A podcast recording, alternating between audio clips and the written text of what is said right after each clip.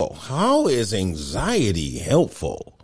All right. So anxiety is helpful when you're in precarious situation, precarious situations.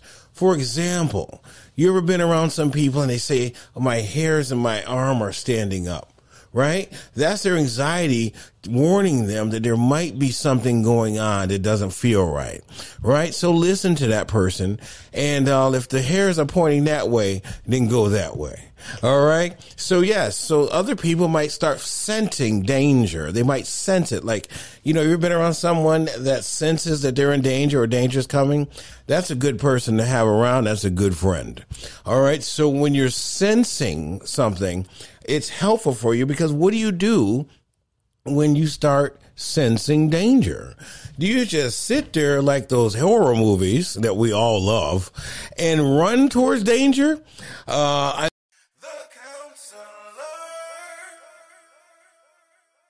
Ready. All right. And welcome back to The Counselor. And I am your host, Sheldon Stovall.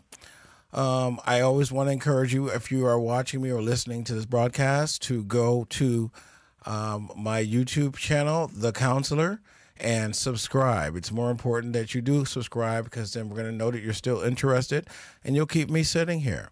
Um, if you would like to be part of our program, you can call um, the show. The number is listed on our website under Contact Us. Um, you can email me at promo at thecounselor.live. And more importantly, you can always go into one of my DMs, thecounselor.live on Facebook, and uh, we'll definitely, uh, you'll get in touch with one of my producers. All right, so today, um, I believe we have a caller waiting shortly, so we're going to just kind of cover the, cover the subject matter. And once again, I don't know everything, uh, but if I can help you, I will connect you to someone to someone who will. Um, and we have a wonderful counselors network uh, that isn't public, but I do have access to.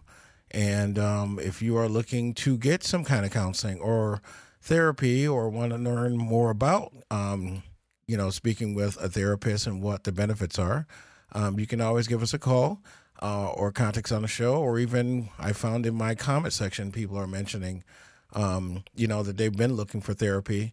And once again, um, as I often say, you know, there's a lot of these waiting lists. They have waiting lists for three to six months um, to get some of these therapies, therapists.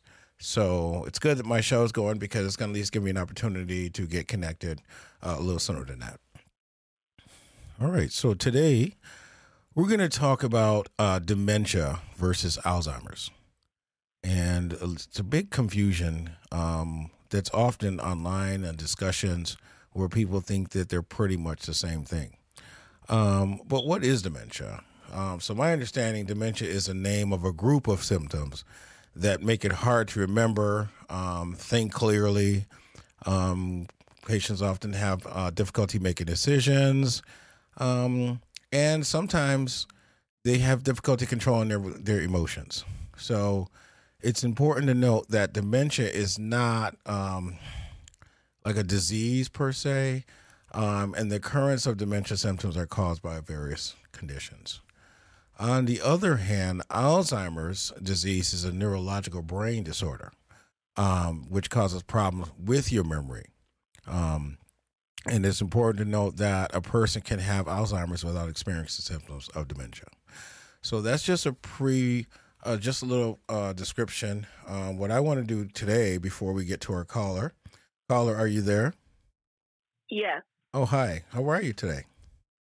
I'm good. Okay, so we're going to get to you in a moment. I know that you would like to talk, tell us your story um, and your experience, um, but I just want to kind of do a quick comparison chart of dementia versus Alzheimer's. All right, so bear bear with me, okay? Mm-hmm. All right, so Alzheimer's, um, just kind of like a comparison chart. Um, as far as about Alzheimer's, um, what it is, going in more particular, uh, it disrupts your normal brain functions that causing that causes dementia. So the clarity in your memory sometimes varies, um, and even um, you might produce physical changes, um, like in the brain, which some you know parts of the brain might be shrinking a little bit. So you know, and some parts might be widening. So that's kind of like we're we're kind of symptomatically and how it looks. Um, also, with dementia, it's not a specific disease, but rather like a term that refers to symptoms of mental or or uh, communication impairment found in a variety of brain conditions and diseases. So, about twenty percent of dementia can be reversed. So, it is. I don't want to say curable, but we can. You know, science has come a long way with that. Um, as far as the causes of Alzheimer's uh, related dementia is not known, um, but they do have ideas that it could be in the genes. Um, you know, I'm not sure how that role might be if it's major or minor, if it's hereditary. Um, but it's not a normal part of an aging process, right? But dementia can be caused by a variety of illnesses. Some potentially are are treatable. Um, others, like our Alzheimer's, are not. So there is like a clear, distinct difference. And you can always kind of do your own research on that. You can Google that. Um, but I do want to mention some of the causes of dementia. So just bear with me for a second, and um, I just want to talk about some of the symptoms, rather, that you'll recognize um, with both of these, which are more important, which is why our, our callers on the line. Um, so some of the symptoms of as Alzheimer are memory loss.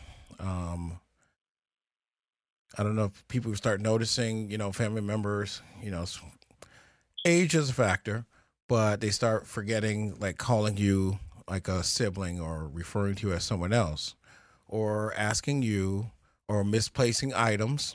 Um, I lost my keys. The keys been sitting in the same spot for 20 years on the same rack, and all of a sudden they can't find their keys or forgetting the names of places and objects.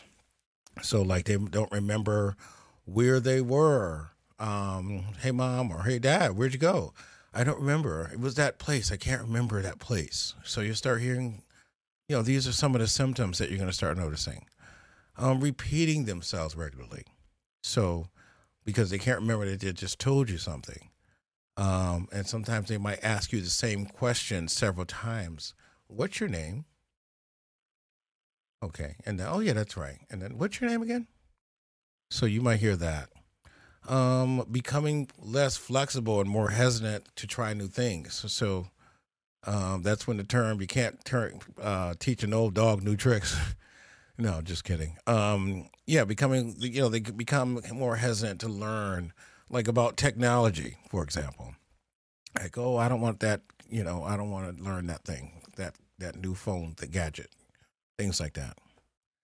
Um, that's just one of the stages. There's also a middle stage uh, when the person is well and dealing with the disease. Um, so like they're going to have an increased confusion or disorientation. So often they will be disoriented. Um, they have repetitive impulsive behaviors. You know, you'll start having to do certain things for them every day, or they'll try to cook or feed the cat, you know, that's been fed 15 times already. They'll just keep trying to feed the cat. Um, they might become delusional, like believing things that are not true. Like there's a ghost, there's a man living under my house. There's somebody living in, in my bathroom telling you, or leaving food out for people that aren't there. Um, disturbed sleep. Um, they'll have mood changes. So there's quite a quite a bit that goes on, you know, that you're going to start noticing. And then some of the latter symptoms, like once they're well in, and if they're not being treated, um, these are some of the symptoms that you may need to notice and pay attention to, like difficulty in changing positions or moving around without assistance, um, considerable weight loss because they will forget that they need to eat, um, or some people eat too much food and put on a lot of weight um, gradual loss of speech, and they'll have significant problems with short or long term memory. All right, but there are treatments um, that that you can do, and most importantly, you would need to refer to your doctor. All right, so that's just kind of like a brief little introduction. Um, our our caller on the line, you know, she got on my calendar. Uh, she just wanted to kind of talk about her experience with her mom. So we're going to be speaking with her right when we return.